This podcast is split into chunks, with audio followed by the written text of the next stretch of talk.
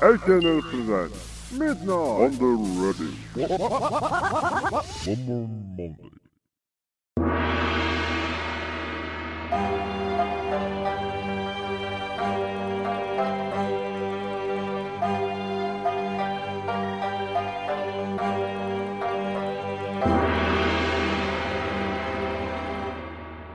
最近の人生の楽しみはえ近所のファミレスでご飯を食べることなんです。でそのファミレスのウェイトレスのお姉さんのおっぱいがあのパインパインって効果音付きで揺れるのを眺めながらご飯を食べることしかも楽しいことがないっていう。厨房のあの出入り口の前の席がベスポジで毎回そこに座ってあのパインパインを拝んでるんですけれどもあのこの間あの僕の隣の席にカップルが座っててでなんか一緒に勉強してるのね。あの大学生のカップルっぽいんですよ一見ね。一緒に勉強してるんです。花束みたいな声をしてるわけ。でその横であの唐揚げを食いながらあのパインパインを拝んでいるわけなんですけれども。であの後からあのお父さんと子供2人お姉ちゃんとお父さんとお姉ちゃんと弟が3人で入ってきて、まあ、小学生ぐらいの、えー、お子さんだったんですけれどもでお姉ちゃんがねで弟は幼稚園幼稚園上がってるか上がってないかぐらいだったかなそのぐらいだと思ったんですけどね。で、えー、その3人、えー、お父さんお姉ちゃん弟がそのカップルの後ろの席に座ったのね。で子供だけでドリンクバーにこうジュースとかを注ぎに行ってで戻ってきたんだけど戻ってくる時にでそのカップルのテーブルの横を通ったその幼稚園に行ってるか行ってないかぐらいの弟がその女の子の方を見て「ママ!」とかって言って言い間違えちゃうみたいななんか可愛らしいシーンだねっっていう感じで終わる話なんだけれども、なんかカップルの方もさ、将来的なこう家庭の幻想が見えてるのか知らねえけど、こう、お互いにこうなんか思うところがあったらしくって、こう、なんかね、顔を見合わせてはにかんでるみたいな、その横を通るパインパインっていう、え僕も向こう側の人間でいたかったなーなんて思いながらさ、こうチーズハンバーグとか食うわけ。パインパインつって。もう全部目の前を通ってくださるだけでもどうでもよくなるわけさ。ああ、幸せ、なんつって。えー、1NN ラジオさっきのワンマンマンデー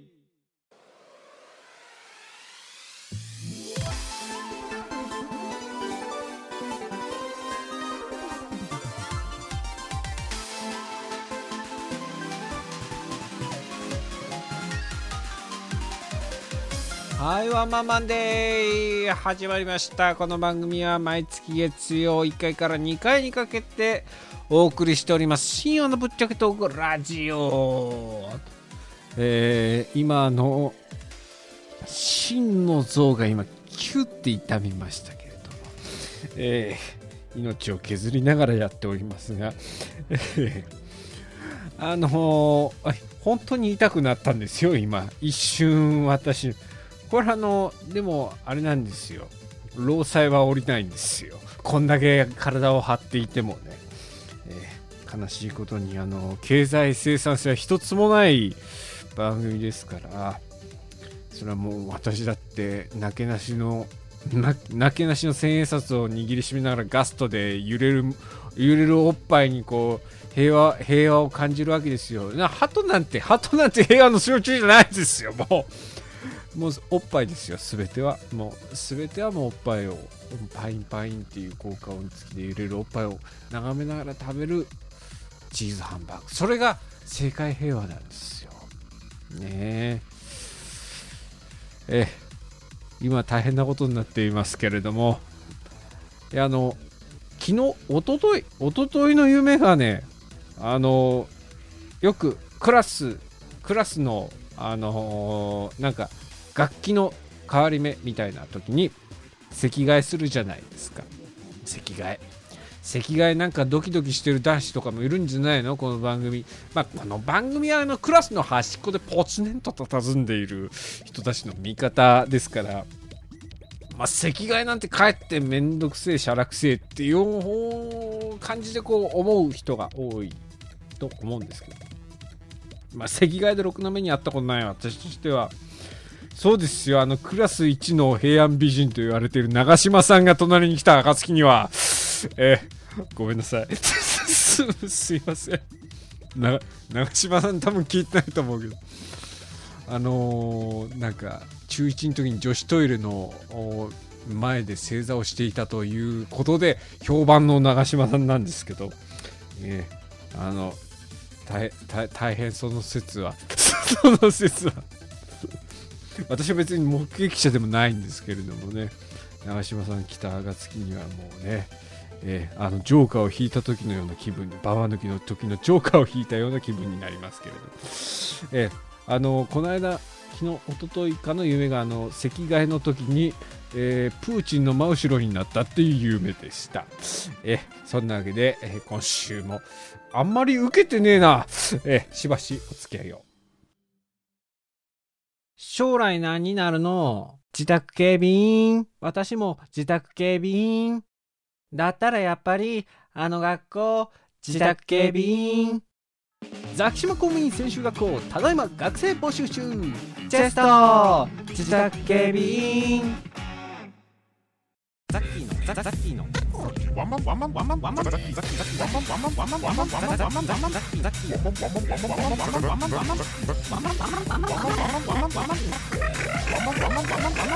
ザッキーのワンマンマンデーはい、ワンマンマンデーお願いしまーすあの、チンゲン盲言と実際にこう体験した話っていうのは混同しがちになりがちなんですけど、あの、プーチンの赤外の下りは本当に見た夢ですから、もう、自分が嫌になってくるよ。本当に。直近の記憶とか昔の記憶とかをこう継ぎはぎでねあの夢でこう再現されるみたいなのはまあ記憶の継ぎはぎみたいなところがありますからそういう夢見ちゃうのは仕方ないのかもしれないですけどなんかその後ですげえどエロい助教師が出てきたところまでは覚えてるんですけど超有名人の助教師がどエロいことしたことまで覚えてるんですけどその助教師が誰だったかは思い出せないっていうそのそのせめぎ合いを今ね私の中でねこうな夢ネタちょいちょい出してくるじゃないですか。あのなんだっけおちんちん占いの夢の話とかさあのなんかあの母ちゃんに「お前お前はなんかひろゆきのなんちゃらかんちゃ」みたいなもうもう何喋ったか覚えてないですけど過去回で確か喋ってるんだよおちんちん占いの夢の話を、えー、なんか探して聞いてほしいんですけどもうもう自分で何喋ったか覚えてないんだよこの番組で。正直。正直この番組に喋ったことは喋った瞬間にもう全部全部もうあの前頭葉が崩壊してますから私はなんて言って前頭葉崩壊おじさんなんでもう喋ったことはもう鼻からはもう覚えてないっていうそういう感じなんですよね。えー、もう本当に恥ずかしい限りであの記憶のねキャパシティがもう最近ないんですよ。えー、あの結婚式の話しなかったね。私人生で初めて結婚式行ったんですよこの間。えー、であの結婚式前夜にまあ結婚したのは僕の友達のあのこの番組でちょいちょい名前を出してる笑い屋のアッキーさんっていうアッキーさんっていう友達なんですけどポッドキャストで一番しちゃいけない。身内ネタと下ネタっていうもう全て私の番組で話していますけれども、えーこの番組に関してはだって僕個人の話よりも僕の友達の話とかクラスの同級生の話とかの方が多いからね多分割合的に。多分あのこの番組を聞いているほとんどの方は僕のことを何も知らないと思いますけれども今右手があのカニ爪に魔改造されていることとか、えー、あの視神経をいじくられたことによって今あの夫愛になってることとか右目だけがななぜか真っ赤に写輪眼みたいになっちゃってんでもずっとあの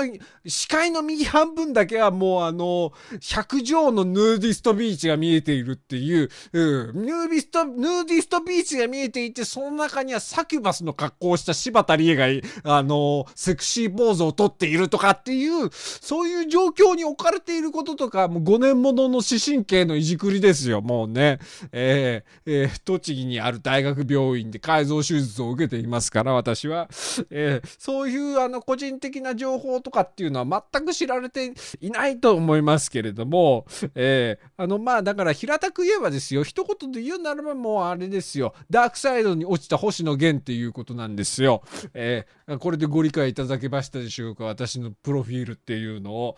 それぐらいしか多分皆さん知らないと思いますけれども、えー、あのー、基本的に友達の話が多いっていう、えー、そんな中で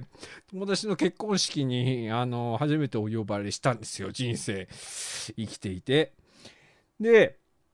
あの、結婚式に呼ばれたんです。まあ、結婚式も良かったんですけど、結婚式良かったよ、本当に。え、あの、神父さん、神父さんなんだよね。あの、ガチガチのなんかカトリック教会であげたんですけど、で、神父さん、ありがたいことを言ってくれるんですよ。あの、あの、鎌田実にの、鎌田実先生にの神父さんが、超ハゲてるんですけど、ボソボソボソボソ言ってくれるんですけど、教会のスピーカーがね、死ぬほど音質悪くってね、一番後ろの席で聞いてた私には何を喋ってたかわかんないわけだよ。でも、こう、一生懸命耳を澄まして聞いてるとね、なんかありがたい話はしてるわけですよ。で、なんか今日あの、世の中には、あの、世の中には、その、えっ、ー、と、なんだっけ、もう忘れてるっていう。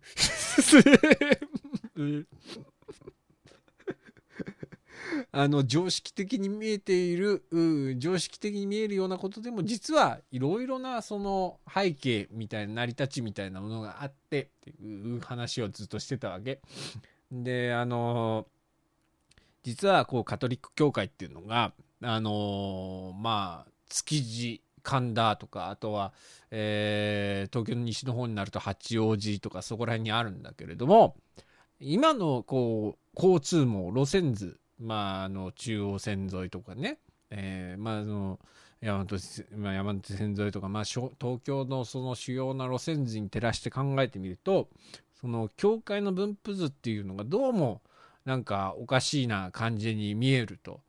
えー、普通だったらこう主要な交通網に沿って、えー、境界っていうのが建てられていくっていうのがまあ自然な流れなのかもしれないけれども実は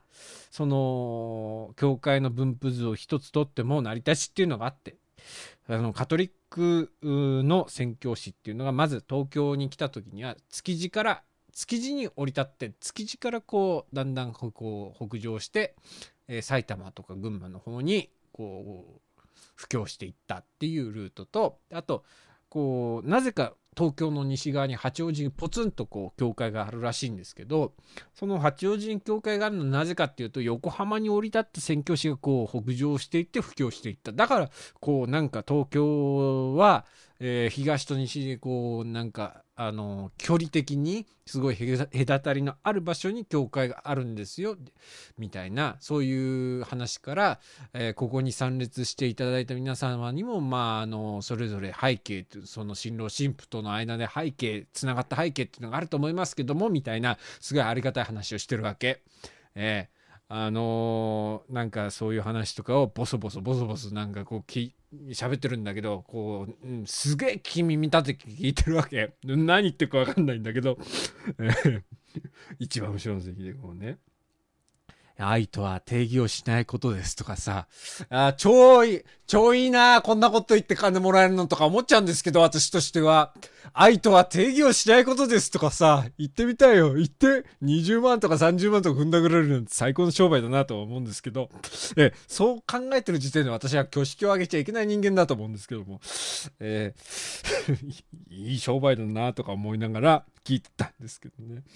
えー、まあ、そんな結婚式で、まあ、結婚式自体はもうもうねあのガチガチのガチガチのあのもうあの教会での式ですからあの遊びなく終わりましたけれども、えーあの結婚式の前夜にその友達からね電話がかかってきてアッキーさんから電話がかかってきて、えー、の独身最後の夜に緊張して眠れないっつって電話がかかってきて。彼女は寝てるらしいんですよね。今もう結婚しましたから奥様になってますけれども、えー、であの眠れないって言って。で緊張をこのほぐすためにさいろんな話しようかなと思って。で昔なんか死ぬほど爆笑した話とかをこう2人で独身。いや独身最後の夜にザキ君と喋るなんて光栄ですわって言ってこう電話かけてきてこう2人で喋るんですが。そんな中でさやっぱ自分の中で記憶にない話っていうのを過去してるわけで私も。全然記憶になかった話なんだけどなんかその話の流れで出てきたその話題っていうのがその中性的な顔した先輩っていうのがアナルにアナルにキュウリを突っ込んだ動画っていうのをこう友達に送ってそのとと送られた動画を友達からアッキーさんが見せられたって友達が見せられたっていう話をなんかその話になったんですよ。であの僕の中では四谷の交差点でその話をしたのはすげえ覚えてるんだよ。だけどその時に僕はどんな反応したかまで全然覚えてないわけですよ。もう記憶の彼方に行っちゃってて。でそのすげえ中性的な顔した先輩がアナルにキュウリを突っ込んだっていうのはギリなんか俺その動画を見てるんですよその友達っていうのは。動画を見てるまあ私は見てないんですけれども動画を見てる人が言うにはまああのその中性的な顔した先輩のはギリ抜けるっていうんですけど私は多分全然抜けると思うんですけど。で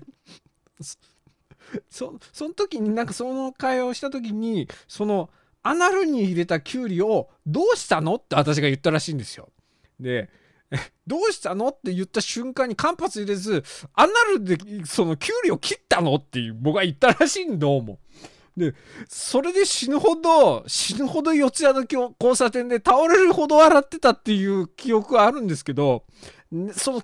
アナルで給料切ったのっていうのを僕が言ったってことは全く記憶になくて、その過去の自分がそんなに面白いこと言ったのかっていう、えー、うちはネタだから大して多分ね、聞いてる人にとっては受けてたいと思うんですけれども、だから本当にな過去の自分を超えられないっていうかさもう言ったそばから忘れてるからさ本人はそんな面白いこと言ったって自覚ないわけですよ。このラジオもしかりなんですけれども、えー、切るわけねえだろっていう。わかんないよ。あの人あの人だったら切るかもしれないって人は何人かいますからね。スパンっつって。えーまああのそんなもう記憶の彼方に行っちゃってますからあの秒で忘れますからあの責任は何も持ちませんからねこの番組に関してもね、えー、そんなお便りが届いておりますので、えー、責任なく今週も読んでいきたいと思います。え今週のメッセージテーマ「旅の思い出」ということなんですけれども。ラジオネームメリゴさんから頂いております。ありがとうございます。いい日、旅立ち、ふふふふふふあ、こんばんは、ザキ様。多分、多分このくだりは商店の行楽市場のやつだと思いますけれども。あこんばんは、ザキ様。日暮里での修行を終えて、また一つ強くなった私です。旅はいいね。旅はいい。コルビットのせいでなかなかリアルに旅をするわけにも参りませんが、そうだ私の作ったマインクラフトの世界にご案内いたしましょう。こちらは広大な大自然が広がっておりますが、基本的に地上はジャングルです。開発はされていませんので、自然の姿をお楽しみください。はい。前方に見えてまいりました壁にぽっこり開いた穴。こちらがお宿になっております。入り口にエントランスホールは玉砂利と青を基調としたレンガ造り。ところどころ趣味の悪い金色があしらわれております。こちら2階にバルコニーもございまして、ジャングルに沈む夕日を眺めながらくつろぎの時間を楽しんでいただけます。さて、いよいよ当館の名物のご紹介です。宿泊フロア奥の手扉を開けますと、そこから広がるのは穴。えー、縦横3から5メーターと非常に統一感のないただただ地下に向かって進む穴でございますその深さはなんとマントルまで達しており安全のために置けるスペースには全て松明を置いたため掘った本人も狂気を感じる仕上がりになっております地下に続く永遠に思える階段を降りていると自然と脳内には炭鉱節が流れてくるでしょう。旅館メリゴビッチの穴にお越しください。ということでいただきましてありがとうございました。月は出てるんでしょうかその穴に。えー。旅館旅館ですからね。やっぱりサービスは聞いていてほしいですよね。月のものが来ている。そのそのあの芸者とか呼んでほしいですよね。月が出た出た月が出たとかっつってさちょっとニヤニヤしながら歌いたいじゃないですかやっぱりね。えー、なんでもあのこれ喋ってますけどマインクラフトの世界ですからね。マインあれですよ、多分伝えたいのはマインクラフトに最近ハマってますってことですよ。ね。あの、マインクラフトのドット絵上のあの村人を、村人が、ね、え、芸者の格好をしてね、ほほほほほほほファファファファファファファって炭鉱節を歌うわけですからね、えー、全然興奮しない芸者なんですけれどもね。交易を始めましょうか。ねエメラルドを持ってね芸者とね。お座敷遊びという名のただのエメラルド搾取ですよ。ほう、ほうって言って、チャリンチャリンチャリンって言ってね。えー、えー、あのー、火薬に火がつけばいいなと思っておりますが、えー、えー、続いて。ラジオネーム初代林家カウペイさんからいただきました。ありがとうございます。今週のメッセージテーマご無沙汰しております4月からの北の大地での生活準備が立て込んでおりなかなかお便りを綴ることができずに申し訳ございません。みんなのアイドル林家カウペイでございます。ありがとうございます。旅先での思い出ですか。私は9歳の頃イタリアのジェノバにおりました。訳あって母とは音信不通になっておりました。幼い私は母に会いたい一心でアルゼンチンにいる母を探しにジェノバを出たのです。母とはすれ違いが多くマルなんかこれどっかで聞いたことあるストーリーなんですけれども ま、まる私と母の再会には多くの時間がかかりました。そりゃそうだよね。おそらく30分アニメで52話分ぐらいあると思うんですけれども。それは長い時間かかると思いますけれども、えー、多くの時間がかかりました。ですが旅先ではいろいろな出会いと別れを経験しまる私は人間として成長できたと思っております。あれからうん十年その当時を懐かしんで再び行きたいものですね。では私は母を訪ねて三千里の第42話パブロとの出会いのシーンを見ながら引っ越しの準備の続きをしてまいりますので失礼いたします。遥かな北を目指せ。ちゃかちゃかちゃっ、じゃ、ちゃかちゃかちゃ、じゃ、じゃ、じゃ、じゃ。見てたわ。超見てた。と、栃木県民御用達の土地テレでよく、よく再放送やってたんで、よく見てましたけれども、えー、あの、土地テレはね、あのー、番組制作費がないのか知んないけどね、東京 MX と一緒でアニメの再放送を延々と流してるんですよ。古いやつのね。えーえー、母を訪ねて三千里とか、フランダースの犬とかね、えー、ラスカルもやってたかな。うん、世界名作劇場でございました。えー、ありがとうございます。旅の思い出っつってんだろうがよ。誰一人ちゃんとした旅の思い出を書いてくれない気。いや、みんな立派な旅の思い出なんだよね。うん。なんかあわよくばコーナー化してザキ散歩で行こうかみたいな話してたんだけど、全然私の行けるところじゃない、全部。そんなところで、今週はお便りが多いからもう早めにコーナーに行きたいと思います。えー、コーナーあの日見た夢あの日見た夢のコーナーでございます。こちらのコーナーでは皆さんが見た夢の内容を実は妄想問わず募集するというコーナーです。早速ご紹介していきましょう。ラジオネームメリゴあの日見た夢。米印。寝起き厳選垂れ流し。2月15日の6時52分に届いたお便りです。私は伊豆あたりの海岸沿いを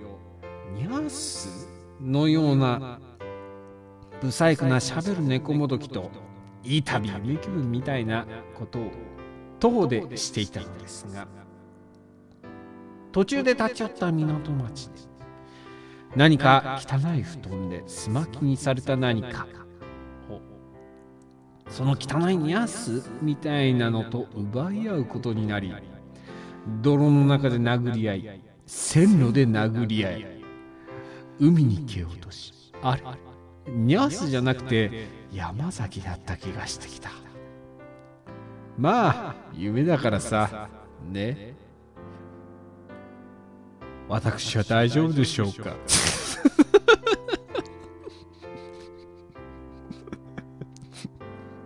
まあなんかあれですよね。このコーナーの発案者メリゴさんなんですけど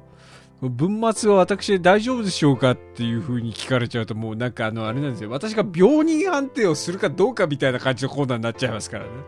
ええ、あのステージ5です、ええ、お大事にしてください。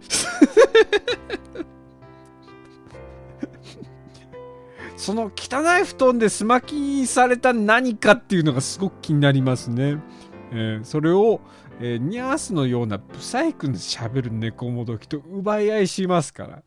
いい旅、夢気分みたいなことを感じ、みたいな感じで徒歩で歩いてる中で、えー、なんか病的な夢かどうか私が診断するっていう感じのコーナーになりつつありますけれども、ラジオネームメリゴ。あの日見た夢。そこは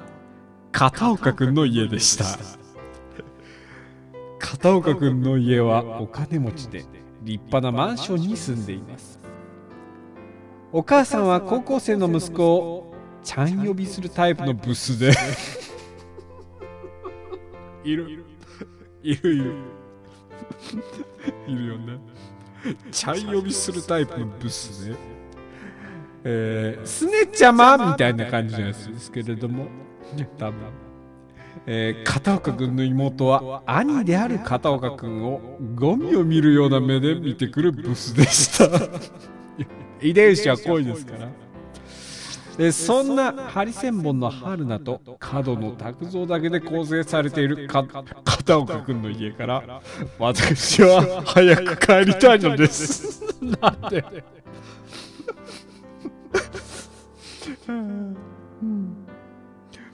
なんで片岡君の家にいるんだろうね。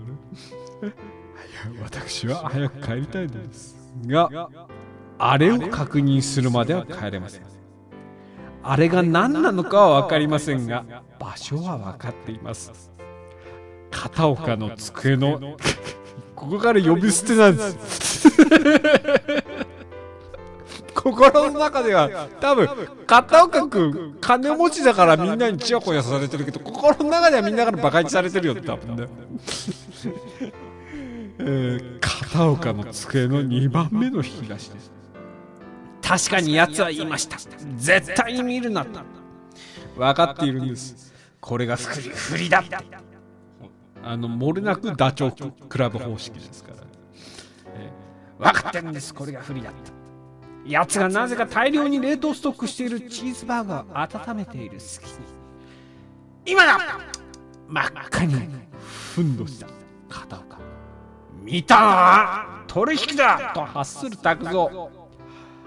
ラーメンおごられる私。私は何を見たのでしょうか。そしてこんな夢を見ている私は大丈夫でしょうか。これはこのパターンが続くんですか？もうだから、診断としてはだからステージ5です。揺るぎないです、そこは。何を見たのかっていうのがね分かりませんけれども。母ちゃんのデカパンかもしれませんけれども、えー、ラーメンで解決できるレベルですからね。ね それが通信ケーブルで通信ケーブルでゴローンをゴニョゴローニャにさせるレベルの多分ものが入ってたと思うんでそれで手を打とうぐらいのレベルのやつが多分ラーメン一杯に込められてるんだと思うんですけれども、えー、まあうん私の一存ではこれ判断しかねる 値ですねえー、続いて片岡君っていうのがなんかその金持ちっぽいような名字でいいよね。ラジオネームメリゴ。あの日みたいね。温泉に浮かんでます。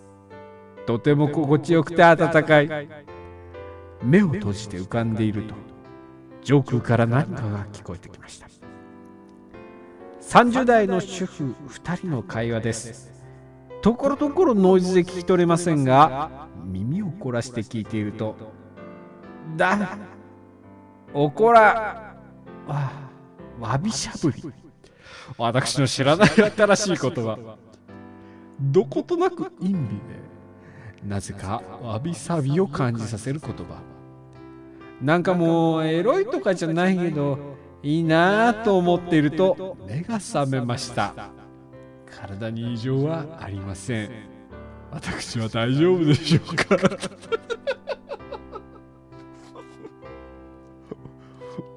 なんででしょうね。なんででしょうね。だん、だんおこらはわびしゃぶりですか？ら。旦那を怒らせた後はわびしゃぶりなんでしょうか？わかんないですけど、この点点点、3点リーダーが続いてるんですけど、この間、ここの行間を読む力は私にはないと思いますんで、あのわびしゃぶりっていう言葉からこう演繹すると、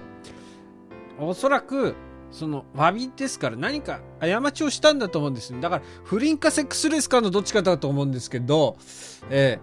ーえー、あとはあのなんだろう出来の悪いあのドラ息子の進学の話でもめたとか、まあ、あのご夫婦私独身だからそこら辺はよくわからないんですけれども多分阿ビしゃぶりから演疫法ですよこれは。だから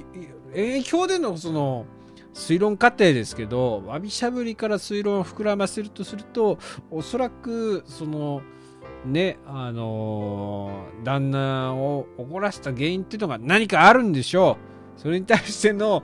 だから謝罪のそのわびしゃぶりですよね。わびしゃぶりって言葉をこのお便り以外聞いたことがないんですけど、えー、続いてラジオネームメリゴあの日みたい。ジョージが話し始めました。いつも無口なジョージ。ジョージは言います。触れられたい。触られたい。テンション高めのジョージを私は必死に説得しました。まあ落ち着けよ。そんなにか。今は良くないと思うよ。映るかもしれないじゃん人に迷惑をかけるのは違うんじゃないかな。でもジョージは全然冷めやらぬ様子で今にも飛びかからんばかりです。私は仕方なくスポーツで使う氷のを作りジョージに押し当てるとジョージは静かになりました。少しだけ寂しくなりました。こんな夢を見てしまった私は大丈夫でしょうか、えー、米印。ジョージは左膝にできた人面相です。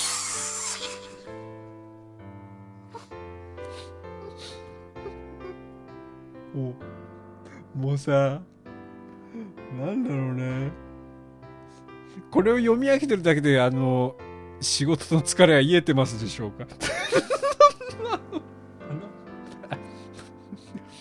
ツイッターでつぶやいていただかないだけ、あの、まだ私にあの気を使っていただいていることはビンビンに感じてるんですけど、あの、各方面から情報入っておりますんで、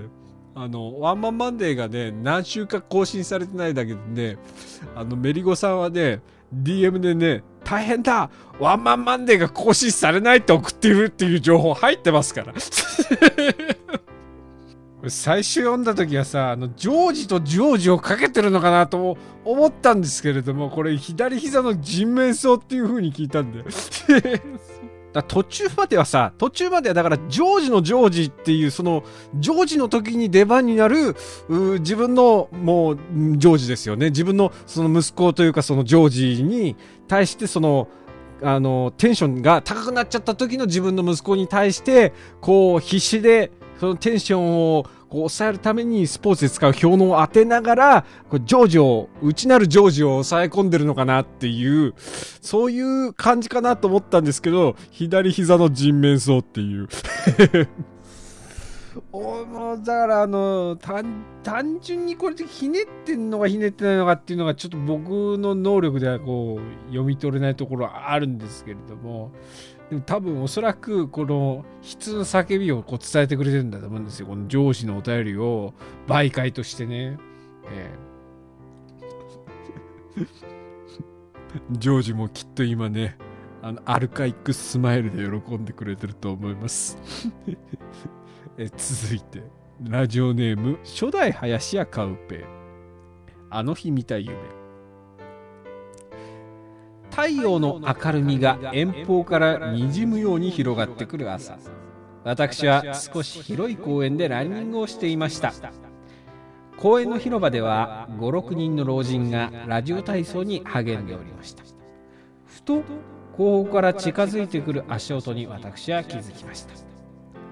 多分私と同じでランニングをしているのであろうその音はどんどん近づきついに私と並びました。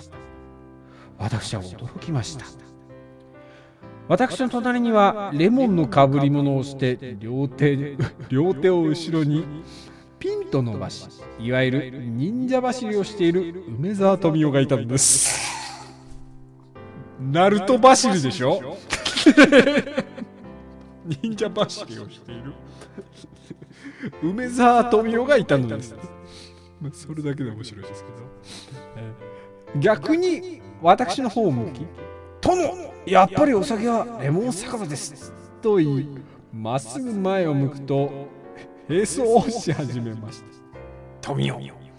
お前はウイスキーを認めないのかい？私が問いかけると私は決して井上井上陽いや井川遥かなこれ。井川遥がのようなクソガキには負けないとこちらを見ることなく答えましたしばらくすると富雄が「殿もやはり女性の CM に惹かれるんですか?」と尋ねてきたので私ゆっくりと首を振り「お酒はやっぱりレモン酒場だよ」と答えると富雄は「ありがとう」と言い残し走り去っていきましたあの日からコンビニでレモン酒場を見るたびに鮮明に記憶がよみがえりますあれは夢だったんでしょうか。キリン一番搾りの CM をやっていらっしゃる満島ひかりさんならわかると思い今回お便りを書かせていただきました。これからも頑張ってください。多分井川遥ですよね。えー、あとちなみにあの満島ひかりさんいません。この番組に、えちなみに私は吉高由里子が CM をしているトリスのハイボールしか飲みません。えー、とと富雄も頑張ってると思いますけどね。今、の、レギュラー減らされてるから、えー、ナルトパシリで並走しているレモンの被り物をした梅沢富美男ってだけで超面白いですけどね。えー、続いて、ラジオネーム、ねみだれ師匠付近メス。あの日見た夢。私はこれこれ旬なんで、ね、旬だから早く読まなきゃいけないと思って今日撮ったんですけど。このお便りのために、えー、私は気がつくと羽生結弦のチンゲでした。私は文頭だけでやられちゃうんですよ。ね私は彼のことをゆずと呼んでいました。言葉発さずともゆずの悩み喜び悲しみは伝わってきます。当たり前ですよね。彼のチンゲですもの。試合終わりの女外国人選手はいつもゆずのチンゲをふわっと触りゆずのチンゲは世界が嫉妬するチンゲだねと褒めてくれます。なんでちょっと片言で読んだんだよ俺。超金髪ブロンド美女の感じで今読もうとしたんだ。ゆずのチンゲは世界が嫉妬するチンゲだねと褒めてくれます。私はそれが何よりの幸せでした。ゆずも誇りに思ってくれていました。ある日試合終わりのゆずは夜道を歩いていると刃物を持った男が後ろから近づいてきました。危ない！とっさに言葉を発してしまいましたが私のその一言で何とか不審者を撃退できました。安心したのもつかのゆずとのお別れの時が来ました。チンゲ界のタブー人に言葉を話してはいけないというルールを犯してしまったのです。ですが後悔はありません。最後に抜け落ちて風に飛ばされる寸前ゆずは確かに私を見てありがとう。涙を流しながら伝えてくれました。ああこんな幸せなことはないと感じながら私の意識は飛びました。気がつくと自室のベッドでした。ゆず4回転アクセルおめでとう。ふわっと風に吹かれながらね。である。私もゆずのチンゲに生まれたかったよ。あの超超フィルターがかかった状態で元カノに笑った顔があれ？羽生くんにちょっと似てないって言われた過去を今思い出してちょっとジュクジュクしましたけど心の傷口が。えー、ちっとも見見りたいでも似てないっていう。せめてゆずのチンゲですよ私は。なゆずのチンゲの顔してますよどうせ。えー、失礼いたしました。えー、あの4回転アクセルおめでとうございます。いいですね。来世はみんなゆずのチンゲンになろう。ゆずのチンゲンなら多少プレミアつくでしょう。知らんけど。続いて、ラジオネームメリゴ。あの日見た夢。タンザニアの深い森の奥に入るという驚いた森泉の顔にそっくりのキノコを採取してくるのが私の任務。森から森からえ森から広げたんでしょう。けど何でもこのキノコがあれば人間の抵抗力を爆発的に上げることができるのだそうだ。まあ私は囚われの無事に持ち帰って金さえもらえればそれでいいんだが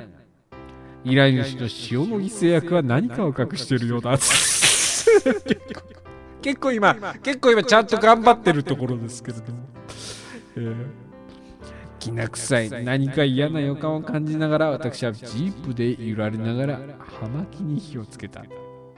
というやたらハードボイルのな夢を見たんですが賞味期限が2日前に切れて切れた明太子は食べても大丈夫でしょうか？際どいですけど、ギリいけると思う。あの、葉巻に火をつける要領で加えて火をつけて炙って食ってみてください。続いて、ラスト。えー、ラジオネームメリゴ。あの日見た夢。久々に陰夢を見ました。なんかさ、このコーナーさ、出だしと文末でなんかや、いい、なんかこう、お見舞いしてくる感じのやつが多いですね。久々に陰夢を見ました。出演者ナース篠崎愛ドクター遠藤健一清掃員佐藤二郎内容は右手左足を骨折しているタイプのありふれたあれなのですがあこれあのなんかそういうあのアラアラルベジョがありますけどね 右手左足を骨折しているタイプのありふレたあルなのですが私はそもそも巨乳が好きではありません。篠崎愛さんも全く好みではありません。NASA もうコリコリです。なんかあのすごく共感する部分があります。NASA もゴリゴリです。シャイニングのように顔を出す佐藤二郎はエロですか？山は死にますか？海は死にますか？これは陰夢ですか？すべてドットだったのはマイクラのやりすぎですか？先生、私は大丈夫でしょうか？なんで、なんでちょっと最後さ、なんでちょっと最後、先森の歌なんだよ！なんでちょっと最後、さだまさしの先森の歌なんだよ。山は死にますか？海は死にますか？これは陰夢ですか？ってやつでしょ？ね。ねえ、まだまだ皆さんからのお便りお待ちしております。あつ先はザッキー、ツイッター、アットマーク Z アンダーバー、A アンダーバー、CKY。アットマーク Z アンダーバー、え、アンダーバー CKY、そちらにあります、えー、固定のリンク集の中にあります、さっきのアママネメールフォームよりお送りください。203コーチですけれども203コーチからのお便りもお待ちしております。えー、以上、あの日見た夢のコーナーでございました。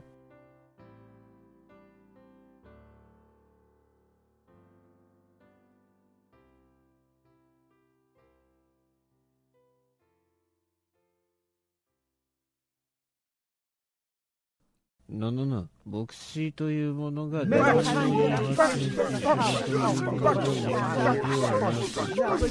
んなわけでボクシーは若者の全体を刺激するという結論。このところは非常に面白いです。ねそれではまた来週。この牧師討論会は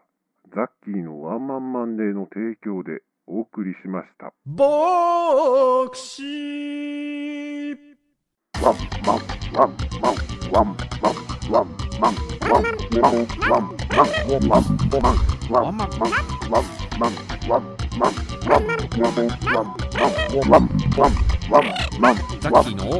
ンマン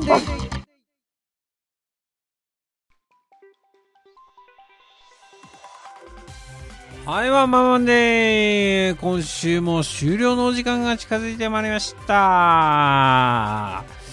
あの3月に入りましてだいぶこう春めいてきましたけれども私は一年中冬でございます。どうもあのダークサイドのった星野源でございます。最近も楽器を見ても星野源がいいなという風な感情しか湧かなくなってきましたし星野源がラジオであのうちの奥さんがっていう話をするたびにあなんか感情が無になるような感覚がこう湧いて出てきますので。そういうあの話をするのは深夜ラジオにふさわしくないと私は思っておりますので、えあの私はあの仮に仮に吉岡里帆と今後結婚できたとしてもクラスの端っこにいる皆さんの応援団長でありたいというふうに思っておりますのでね、えだからそういう方はですねあのクラスの友達3人に布教してください。でその3人がさらに3人に布教すればネズミ座方式で増えてきますからこれリスナーがね。そうすれば宮川勝にも勝てるっていう。うまあやあの焼けぼくに火がつかずにもう一向にあのポッドキャストランキングの下の方を低迷しておりますけれども。えそんな番組でございます。えー、これからの皆さんの味方でありたいというふうに思っております過去の放送はすべて、えー、アーカイブに残っております各種ポッドキャストアプリでお聞きください。それではまた次回お会いいたしましょう。また来世。この番組はザッキーとリスナー皆様の声でお送りしました。